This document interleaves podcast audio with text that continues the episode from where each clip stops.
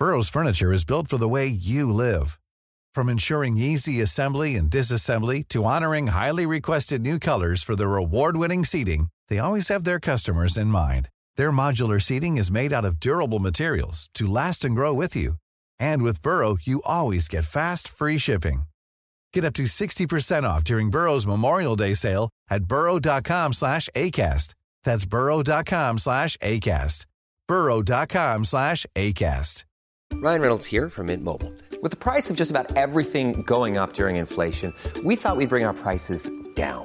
So to help us, we brought in a reverse auctioneer, which is apparently a thing. Mint Mobile unlimited premium wireless. Ready to get 30, 30, bit to get 30, bit to get 20, 20, 20, bit to get 20, 20, bit to get 15, 15, 15, 15 just 15 bucks a month. So, Give it a try at mintmobile.com slash switch. $45 upfront for three months plus taxes and fees. Promo rate for new customers for limited time. Unlimited more than 40 gigabytes per month. Slows. Full terms at mintmobile.com.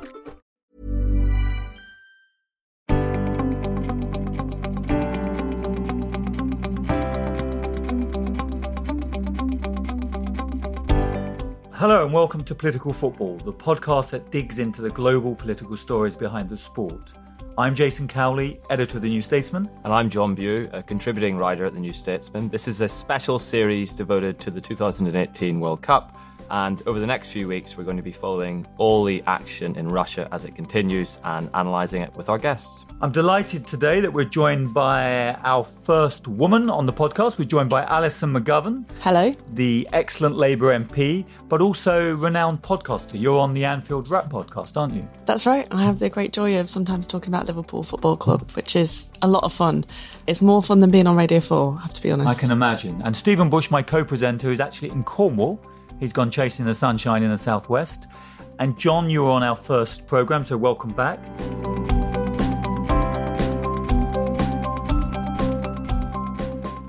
I think we'll start. We're going to talk about England. I think we'll talk about Argentina, what's going wrong there. Ali's a big Liverpool fan, so she's going to talk about Mo Salah and the North African clubs and what teams, I should say, rather than clubs, and what's been happening at their World Cup. And I thought we might do a little bit of Balkan politics, Xhaka, etc. So, John, England. How's it going? They look pretty good. When I say this as a Northern Irishman, so when I watched the Swiss team, I realised that they're the team that beat us in the playoffs just before the tournament, and I think we could have quite happily taken on Brazil um, and these other teams. So I just wanted to put that in there before uh, before we moved on to England. England should have won these two games, uh, and in fact, if you look at the level of the teams, they should be winning six one. But there's a kind of a, something's been liberated in the kind of England mentality. They did less clear, clearly less pressure. There's a bit more fluency. I still think there are certain weaknesses if you're being hyper picky, where the back three sometimes give away the ball. But the fluidity, the confidence and sense of momentum is all quite impressive. And this leads to the dilemma as to what to do in the Belgium game, whether to push through uh, beat the Belgians, and then uh, a draw gets England through on a high, on a better disciplinary record, um, uh, and actually as, enter as, as, group winners, as group winners, yeah. and, and enter a tougher side of the draw. Actually, uh, I suspect the smart move is, is to continue with momentum, play a strong team, keep those players fresh and confident, because it's, it, one can be too clever at World Cups. There's a lot of uh, younger players. There's a lot of surprises. Raheem Sterling, you know, somebody who's he's won the Premier League, right? So he's he's not that upset about it. But his career's been a bit up and down, and he finally seems to be catching a break. Uh, we've got the hasn't scored yet though. He's got a terrible goal scoring record for England. No, but I think I think from a point of view of his contribution to the team, I think he's not getting any grief in the way that he has done previously. Yeah. He had this amazing uh, article on the Players Tribune where he was able to talk openly and actually really fluently about, about what he'd father, about what he'd been through. his Mother, you know, yeah. I think everyone was quite surprised by that. Then there's the surprise of Loftus Cheek as well. Like, I think one of the things that's been really good about England so far has been it's been all been a little bit unexpected. Gareth Southgate turns out to be a footballing genius. Who knew? I mean, that's getting genius ahead of ourselves. Bit, that's getting on, ahead of ourselves. But what I, what I like about he's no, calm. Right, he's, he's got it under control. Yeah. We feel reassured by Gareth Yeah. Southgate. I don't think I've ever felt so confident in an England manager. A few things to say about the culture around the camp. First of all, noticeably, there's less fuss around the wags, so called. They were spotted in and around the stadium. Also, there's lots of great photos of Harry Kane's family just sitting with the fans. And Southgate said after the game, he let them have a few beers and put the music on. So it's kind of a more relaxed atmosphere. Just one thing I've spotted for the first time in my memory, every single England player singing the national anthem. And I wonder if Gareth Southgate, who says he's intensely patriotic and has this his grandfather who is a, a, was a marine, and I wonder if he's just had a quiet word or just asked a few players why they didn't sing the national anthem. Yeah. It's, it's an odd kind of uh, moment. I don't know if that tells well, us anything. Well, I think firstly, I mean, on the um, so-called WAG stands for women and girlfriends, right? It's not something even more derogatory than that. But I think, you know, women have collectively decided that ain't our role in football anymore. And the second thing is on patriotism, I think there was a kind of negativity about England. And there doesn't need to be, you know, and I think that's what Southgate has, as John says, has, has done pretty well. Like so we spoke about this last week. It's the it's the old connotations of the flag, the the the St George's flag, the cross, the 1970s when there was a hardcore hooligan faction that followed the England team. What you're seeing, Ali, is a different kind of Englishness represented by Southgate and the team yeah. this time round. I think it's a bunch of people saying, you know what, that's my flag too. You know, I, am English and I'm not a part of that that culture um, that pervaded before this is a new way of being English and we're going to be really proud of it. And I think that's a good thing. There are less fans there, I will say that. So the less England fans who travel, an estimated uh, basically a, a, sixth of what normally travels. And if you look at the Colombia game the other day, they basically filled half the stadium. And if you see the England game, there was pockets of England fans dotted around. I think that I was wonder... the, before the tournament. There was a lot of unease about, of course, the tournament being held in Putin's Russia. You know, this this rather grim authoritarian state, and also what happened in Marseille during the Euros when the English fans were attacked by supposedly Russian hooligan ultras, but they looked more like paramilitaries. I mean, it looked like us kind of who knows what was the background behind this this attack on England fans. They were meant to be Lokomotiv Moscow ultras, but the way they worked and mobilised, they were stone cold sober. They looked like a paramilitary force yeah. who, hitting England fans. Who knows what's really gone on? And obviously, from the outside, it's impossible to tell what's really going on there. And as John says, we've got fewer people out there, and the consequences of the political situation obviously mean there's you know there aren't a lot of dignitaries going either so it's pretty hard to tell also the politics you know, i think we'll probably talk about it but the politics keeps breaking out despite best efforts to just concentrate on the sport. But Boris Johnson said before the tournament, didn't he? I mean, he's a clownish figure, we know. But before the tournament, he said Putin would use the World Cup as Hitler used the 1936 Olympics for aggressive displays of nationalism. That hasn't happened, has it? Thankfully, not. No. I think the impression you get is more people focused on the sport and the diversity of the sport. But I think it is difficult. I think, you know, whether it's events that are happening on the pitch, we keep seeing these flashes of politics, or whether it's the fact that people around the world are like saying, well, hang on, how can we forget about what's going on in Syria? You know, just this week we've had um, hospitals and medical staff attacked again. So I think, honestly, I think the those the, those participating have kind of just got to get through it, hopefully safely and and in a way that demonstrates the best of the sport, and then fingers crossed FIFA and UEFA move on and realize the error in terms of actually the staging of these games and try and do better in the future. You said in the first podcast, John, that you you in some ways, although you were you were skeptical of um, the Russian state, nevertheless you you embraced Russia as a great football nation. Are we seeing this this embrace working?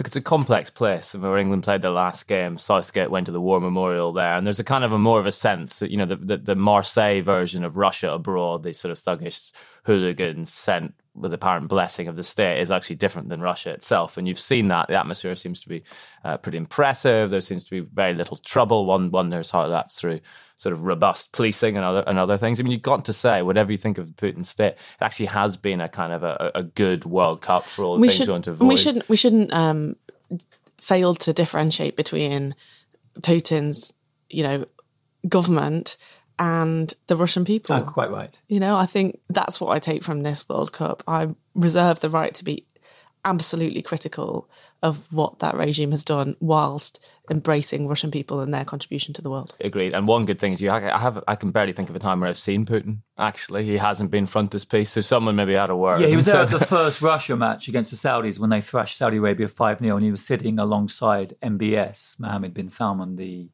the Saudi, the young, supposed reforming Saudi autocrat. Is that is that a is that a oxymoron or mixed mixed metaphor? What is it? Can, uh, can, you have can you be a reforming autocrat? Uh, that's exactly what it is. It's it, it's an enlightened despot. An enlightened despot.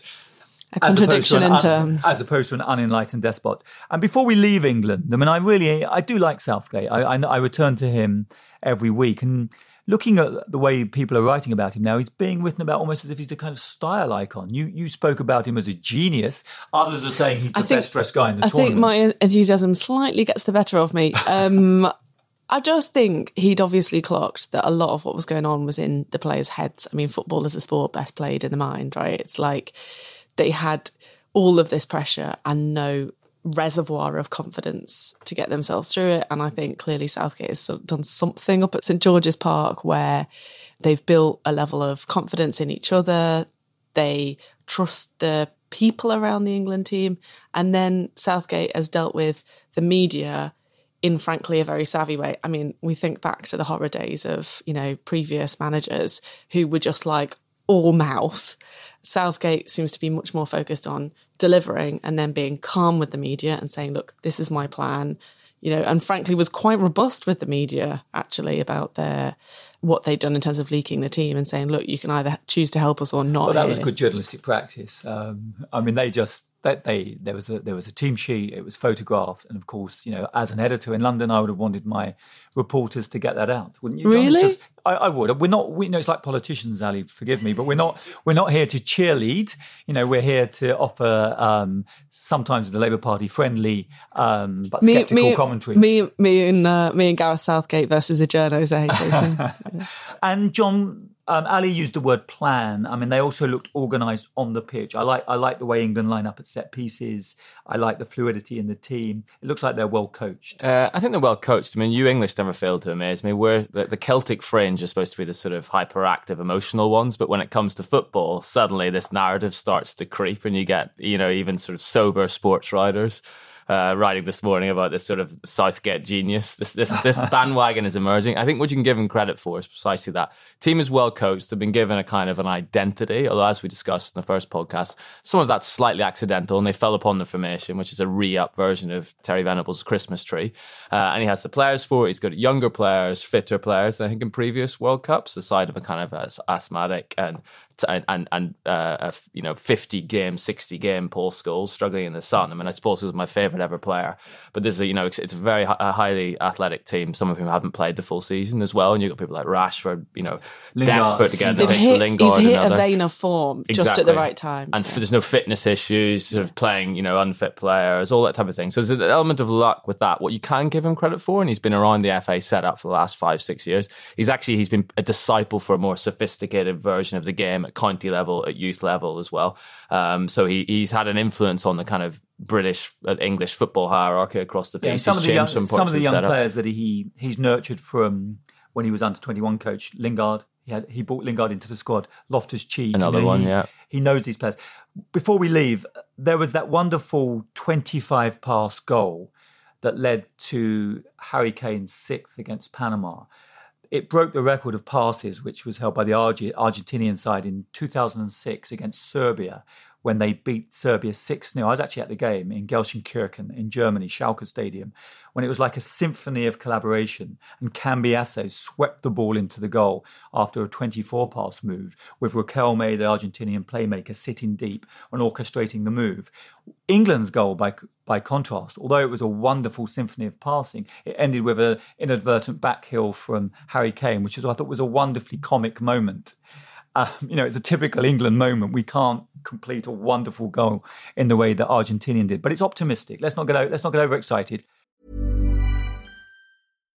If you're looking for plump lips that last, you need to know about Juvederm lip fillers. With Juvederm Volbella XC and Juvederm Ultra XC, your lip look, whether it's subtle or bold, can last up to one full year with optimal treatment and no additional maintenance. Find a licensed specialist and see if it's right for you at Juvederm.com today. That's J U V E D E R M.com. Add fullness to lips in adults over 21 with Juvederm Volbella XC or Juvederm Ultra XC. Do not use if you have severe allergies or a history of severe allergic reactions, or if you're allergic to lidocaine or the proteins used in Juvederm. Tell your doctor if you have a history of scarring or taking medicines that decrease the body's immune response or that can prolong bleeding. Common side effects include injection site redness, swelling, pain, tenderness, firmness, lumps, bumps, bruising, discoloration, or itching. As with all fillers, there's a rare risk of unintentional injection into a blood vessel, which can cause vision abnormalities, blindness, stroke, temporary scabs, or scarring. For full important safety information, visit juvederm.com. Ready to pop the question? The jewelers at BlueNile.com have got sparkle down to a science with beautiful lab grown diamonds worthy of your most brilliant moments. Their lab grown diamonds are independently graded and guaranteed identical to natural diamonds, and they're ready to ship to your door. Go to Bluenile.com and use promo code LISTEN to get $50 off your purchase of $500 or more. That's code LISTEN at Bluenile.com for $50 off. Bluenile.com code LISTEN. I'm Sandra, and I'm just the professional your small business was looking for. But you didn't hire me because you didn't use LinkedIn jobs. LinkedIn has professionals you can't find anywhere else, including those who aren't actively looking for a new job but might be open to the perfect role, like me.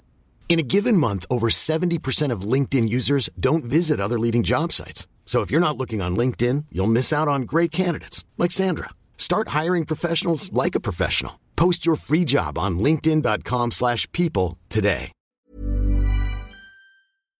What's going on, John, with Argentina? I mean, they're struggling again, or they have they've had had a reprieve because of all the results have fallen their way. So you know they have they have So a chance to tonight, go through. They have a pl- yeah, they have a chance to go through, and I still think they might go through.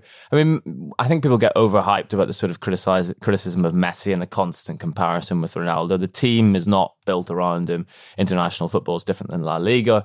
Um, there's a kind of a lack of fluidity. There's perhaps too many players a little bit similar to Messi in that team, um, and you see him kind of constantly dropping deep. Um, Well, they look demoralised, John. They do look like there's an demoralised. absence team spirit, Ali. events events off the pitch it's really difficult i think there is a there is a narrative here of some of the um you know the big teams um, in previous World Cups, you know, look at Germany and others having underperformed, but like football always does, you know, I think they'll be all right in the end. It's They'll a bit, it's, it's a bit like the Arsenal story, you know, they kind of like have a bit of a crisis, everything's all a bit difficult, but they kind of make it through because actually there is a lot of quality um, in the Although Argentina squad in the end. this season. Yeah, but you know, there's a lot of teams lower down that would, you know, absolutely crave such a position, and the same is true here. I think Argentina will probably, I think they'll probably get through. They've almost got too much talent. I mean, on the bench against um, the defeat against Croatia, the 3 0 defeat, they had um, Higuain on the bench, Di Maria, They've got- from Juventus. They've got a similar type of talent, which is kind of a diminutive uh, attacker. So they're kind of monodimensional when they go forward, and it has to be fluent or it's inefficient. And also some of the kind of what uh, uh, Didier Deschamps described was self-described as the water carriers in the team aren't as effective as they used to be. Used to be. So Mascherano, who has had a dip really Yes, in the last few months, doesn't look so efficient or or pacey around the team. They've got It's getting on a Rojo is well. getting on a bit. They've got Rojo. I'm a Manchester United fan. I think Rojo's a decent centre back, but he hasn't. Barely, he's barely started for United all season. Who, Sam, Sampali, is that how you pronounce it? Who speaks Spanish? So I would say Sampaoli. Sampaoli.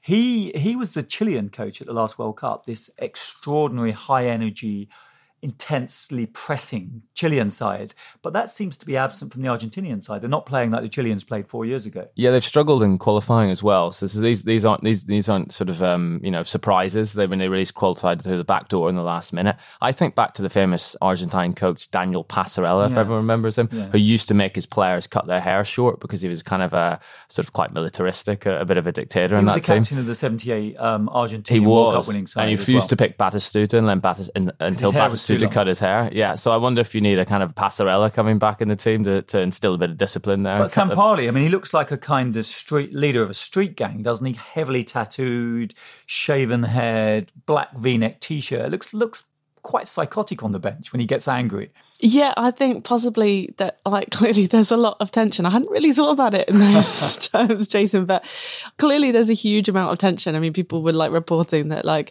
uh, Messi's mother had been in floods of tears over it. And I think it's obviously for, you know, many of the um, South American sides, this is absolutely everything. There was a really interesting conversation about all of the players, like, speaking out a bit more um, fully. And um, I forget which one of the South American kind of players who was commentating was talking talking just about how much pressure there is on players, and Argentina is absolutely like that, where you know so much hope is invested in this side, and clearly when it doesn't go well, people understand what is going on back home. They understand the ramifications when they get home, and I think for Messi, you know, to Im- imagine being him taking all this pressure. He's like the lightning rod. Yeah. And, but he takes uh, pressure because he leads Barcelona so wonderfully.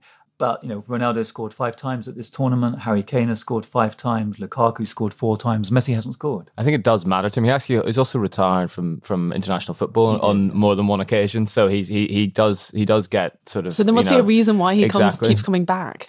Yeah, he I mean, must he yeah. must really want this. It Well, but they say in Argentina to be a true great, to stand alongside Pele or Maradona, you have to almost metaphorically lead your country to a World Cup. You know, as as Maradona did in in 1986 for Argentina, and Messi hasn't done that. I mean, they, okay, they got to the final four years ago, and he had a very mediocre performance in the final against Germany. But is Ali right? Is the pressure too great on him? Yeah, when you compare that achievement, a a much lesser team, Ronaldo at least dragging Portugal to the final of the Euros, even though he came off injured, Injured after a few minutes, um, and he did kind of give them that belief. On the, and so you can say on that metric, I mean, these are absurd comparisons in the sense that you know these two are by far the greatest Ronaldo and Messi the world has ever seen. Yeah, like who decided that that was the te- that that was the test? Like that That's you have to have led yeah. your country to, To a World, Cup. yeah. But clearly, for some countries, that is the that is That the is the judgment. test. And there is Maradona sitting up in the stands Yeah. watching. Uh, he was Like a for the Croatian constant presence. constant presence, Yeah, yeah. weeping at the end of the game as Argentina humiliates. You've got to say something about Croatia. I mean, one of my favourite players is Luka Modric, even though he's a former Spurs player. What a what a player! Wonderful footballer, completely underrated. I think Jamie Redknapp doesn't doesn't speak a lot of sense, but he did say Modric is the best midfielder at the World Cup. And if you look at Modric and Rakitic in the centre of the Croatian midfield versus the Barcelona Real Madrid comparison that, that, that Brazil have, so they, they've got Paulinho and Casemiro sitting in there. That Croatia are better for that reason. So technical ability, there's Perisic as well. There's fight and hunger. They're actually fantastic to watch. Actually, one of my favourite teams. Only second in terms of entertainment value to Colombia, um, but they you know they look actually You love really that. effective. You love Colombian win the other night, didn't you, John? It's absolutely brilliant. And the, my favorite sort of screenshot of the World Cup so far is René Higuita in the sta- in the stands with Carlos Valderrama, and then this this wonderful, you know, busy, self confident Colombian attacking football. I thought it was absolutely fantastic. And you have players, you know, um, in some cases don't repre- impress me that much, like uh, James Rodriguez. Absolutely fantastic. You know, sort of tricks and flicks. All playing out their skin and the crowd kicking absolutely every ball. Exactly right, and the Colombians seem to take over that stadium. They kind of run over the up in the stands like a sort of aged nightclub um, frequenter It was absolutely brilliant. with That's his, what, with his long curly bleached hair. I did feel for Mona sort of back in the 70s. I, re- I really enjoyed No, it. one- that- they're wonderful to watch, although they lost their first game, so they're vulnerable. Oh, they're absolutely vulnerable. They're, they're sort of madcap. They're either 100% or nothing. I think that's that's the difficulty. But they'd be they'd be kind of dark horses now. They, them, Uruguay have also performed well as a you know another uh, South American team. So um, there are you know they're, they're exciting. To, that, that sort of They had a slow start though. They did have a slow start. Um, I think we're building towards every World Cup has that great European South American Yeah. clash, and, and you know there are a few potentially on the horizon, possibly England, Brazil. Or, being, or, or England Colombia in the last 16. yeah. It depends how the groups finish. That would be Uh, a mad game, wouldn't it? Mad game. Brilliant. You're you're you're a big Liverpool fan. And Yeah, you- we were all very excited about the uh, um, Suarez Salah, uh, kind of, but it didn't really come. What off. happened to Salah this World Cup? You think? So it's difficult. Like I think, obviously, coming out of the um, European Cup final and the absolute tragedy. Um, With his injury, yeah, I think that was a really, really difficult backdrop from which to come to the World Cup. Even though, actually, it has to be said that, like, I think there was mainly within that Liverpool side just a lot of like appreciation of the brilliant football. We'd lost Oxlade Chamberlain, and so we hadn't had the best preparation for the final. So it wasn't really there was it wasn't really all on Salah, but it can't have been easy. I mean, imagine having that happen to you and then knowing that you're going to the World Cup with the hopes of your country on your shoulders, where Egypt has kind of like broken out into this absolute adoration of Mo Salah in a very understandable way. He's a marvelous footballer against a very, very difficult political, economic situation there. And Salah's kind of beautiful player, and we've seen flashes of it, but really hasn't materialized. And then he's unfortunately had this slightly difficult political situation. Um, What what is that? So uh, he seems to have the team were based in Grozny, and he seems to have met the um, leader of uh, the Chechnya there, and Who's a virulent homophobe? Isn't he? yeah, and it, you know, it's really difficult to be a player um, and to understand how you're supposed to respond to such a political situation. There seems to be some debate within the Egypt camp about whose fault it was and whether it was agreed. Meanwhile, you know, I think the rest of the team are not really supporting uh, Salah, and I think it's a bit of an impossible situation for him. I think you know I sort of thought before the before the World Cup maybe Egypt, uh, possibly the Iranians might we might see some flashes. I can remember you know previously when African teams really broke through into the World Cup for So the you were hoping time. maybe a North African side or a Middle Eastern side or indeed um, one of the sub-Saharan African sides. Yeah. Senegal is still playing well. Senegal is playing well. Mane, uh, to talk of another Liverpool uh, player, scored uh, in the one-all draw that they have. I think you know they're doing okay. I think I think the reality is it is difficult as it, as we were saying before. I think the politics does keep breaking through, despite everybody's attempt to say let's just talk about the football. Let's just talk about the footballers. For Salah, you know, he's had this incredible year that hasn't ended very well, and you just hope he can go on. For the other side, I mean, Saudi Arabia as well have played fairly well. And they but- beat Egypt. I, I, Yeah. I missed the game last night, but they beat Egypt 2 1. I mean, it, uh, it's, it's been disappointing, particularly for the North African sides. Yeah. Tunisia were poor.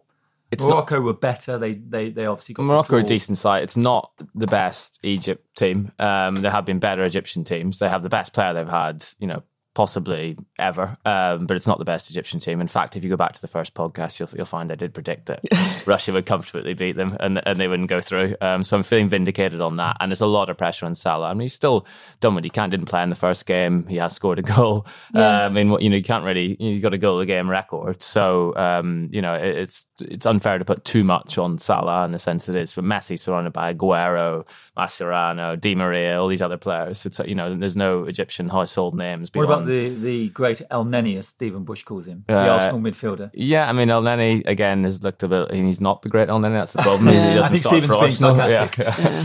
You talk about politics keep breaking out at this World Cup, and this is uh, political football after all, and we are the new statesmen. I liked the moment in the Swiss Serbia game, 2 1 to Switzerland, when Xhaka and Shaqiri, but both familiar from, and you pr- you smiled then when I pronounced Shaqiri, I think correctly, at least I hope I did. Tick in the box. Apologies if I didn't. Familiar to us from the Premier League, celebrated their goals. Each of them scored a goal by making an out the sign of an Albanian eagle against Serbia, which clearly was a gesture to the turbulence of the Balkans. John, what did you what do you think was going on there? Yeah, so they're the Kosovo from Kosovo families, as far as I understand, Oh, yeah. um, and that was a you know kind of probably satisfying moment when they both scored the two goals that, that beat Serbia. Uh, I mean, there's a big debate that they face sort of retrospective punishment in this, and there's a big debate of, as to political symbols in football. I mean, I think it's probably wise to keep those political symbols out of football as mu- much as you possibly can, because then you end up in a kind of a which symbol which symbol is virtuous versus which symbol is provocative. And I think of Paul Gascoigne's flute uh, playing the orange flute to the Celtic Firm fans game. in the old firm ba- games back in the day. So you know, where do you draw the line? Uh, As the one you And he know, had death threats. uh, he did have death threats thereafter. So I think it's it's it's And, it's and sad. Pep, Pep Guardiola, you know, the, have- uh, having worn his uh, his his ribbon. Uh, for Catalonia. Yeah. Exactly. And- yeah. I, I think I think John's probably right. I think my viewpoint would be though sometimes you can't stop it. I think s- Exactly. some of those players would say, "But this is who I am. This is everything about me, and I can't pretend to not be who I am." Um, I think Guardiola has basically expressed those sen- sentiments, and um, I think Shaqiri also had a, a Kosovo flag on his his boot. He was That's actually right, born in, yeah. in Kosovo, Yeah. unlike Xhaka, whose parents were. Yeah, and and whilst of co- of course I think politics in general you have to be really c- careful and just focus on the sport. And there, if there is a message from this World Cup, actually it's about the fact that football is that game that is the universal language. Everybody can you know communicate with each other via it, and I think that's a very positive message. But I think that's got to be matched with a realism about some of these countries are engaged in very difficult political situations, and the idea that we can just ignore that is probably right. not. Serbia right. hasn't um, acknowledged or um, the so-called independence of Kosovo. There's a there's a Serbian enclave within Kosovo. There's still a quite a sizable Serbian population you as a historian, John, know well the history of Serbia. A famous battle was fought there in the 14th century. This is, they see this as the Serbs see this as a kind of ancestral lands, what, what, what the Kosovans would recognise as their own land. So it's it's it's very very contentious. Yeah, I mean, you could write a really brilliant history on the you know the the, the breakup of Yugos- football history on the breakup of Yugoslavia. You think about the the teams that are you know the players that come out of that portion of Europe, the technical ability, the flair um, and, and, then the, you know the identity expressed through football. Croatian national team is a prime example of that. Serbians again, you know, the the the, deep sort of uh, um, uh, skeins of national pride which run through their team and, and that sort of self uh, identity. And you know, in some ways, we kind of we regard ourselves as slightly post-nationalist and and sneering about these things. Actually, you know, in, in, some cases, actually quite an impressive, cohesive thing. In other places, it's, it's there are ugly legacies thereof. Unsurprisingly, this is a you know this is this is more than a kind of minor conflict. This is a you know deep civil war in which tens of thousands of people died in, in our in our recent memory. So you know, and a, and a diaspora, hence the Kosovans in Switzerland. But also, if you think back to that great Red Star Belgrade side, which won the old European Cup just before the Balkan Wars erupted, that Red Star team had Macedonians in it. Darko Panchev up front. It had Prosinecki, the great, the great Croatian playmaker in the midfield. Savicevic, the Serb. I mean, it was it was a reflection of the old Yugoslavia. Yeah, gone, yeah. gone. Yeah, Yeah. yeah. lost. Yeah, and we're seeing now a new generation of those who was would have been small children or the children of um, perhaps um, people who were born into a family that had fled. And so I think it's really interesting how that's that's being reflected, perhaps in not so much of a kind of. I think lots of people, when they're in that conflict, they would maybe want to forget about it, but actually, some of those next generations are saying, okay, well, I want to express my my identity and I don't want to hide it. And I think it is a challenge for football to get some of these debates right. I think it's a challenge for um, those who are in the running of the game to say, okay, we we play a sport that's based on national identity, so we are necessarily going to have to deal with these questions. Um, it's going to sound like I'm completely obsessed with Liverpool Football Club, which I am, but, um, but our lovely Dejan Lovren uh, Yeah. uh, made a documentary a couple of years ago, also part of the brilliant Croatia team, uh, about being a refugee, and has like ad- addressed this question of identity in quite um, a, an intellectual and smart way, but nonetheless felt that he needed to do it. And I think to come back to um, Raheem Sterling, um, Lukaku, and the things that they've said about the nature of their identity and having, you know, moved to a particular country, but nonetheless feeling like I absolutely am English. I absolutely am Belgian, um, especially in this context of a World Cup. I think football has to work out how can we be empathetic in people's expression of national identity where otherwise there might be conflict. Okay, Ali, I always ask my guests, and I say as if I've had hundreds of them, I haven't, this is only the third program, as to what your tip is for the World Cup. Who's going to win? Um, okay, well, I would absolutely love it if England won, but I think, I mean, can anyone beat the Belgians? Really? So Belgium is your tip. John, are you staying with France? Yeah, yeah, staying with France. And I'm, as usual, withholding my prediction. That's not fair.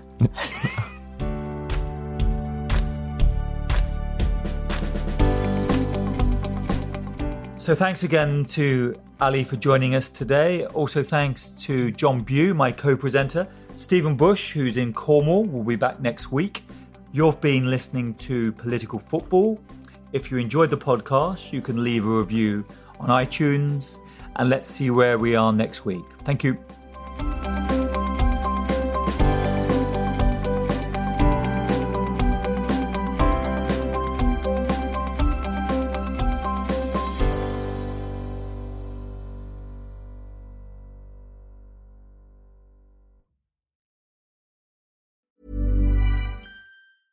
Normally, being a little extra might be a bit much, but not when it comes to healthcare. That's why United Healthcare's Health Protector Guard fixed indemnity insurance plans, underwritten by Golden Rule Insurance Company, supplement your primary plan so you manage out of pocket costs. Learn more at uh1.com.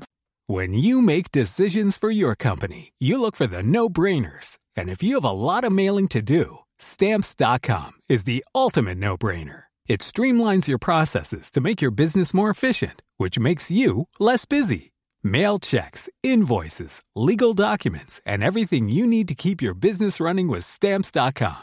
Seamlessly connect with every major marketplace and shopping cart. Schedule package pickups and see your cheapest and fastest shipping options from different carriers with rates up to 89% off USPS and UPS rates. And with the stamps.com mobile app, you can take care of mailing and shipping wherever you are. Make the same no-brainer decision as over 1 million other businesses with stamps.com. Sign up with code program for a 4-week trial plus free postage and a free digital scale. No long-term commitments or contracts. That's stamps.com. Code program.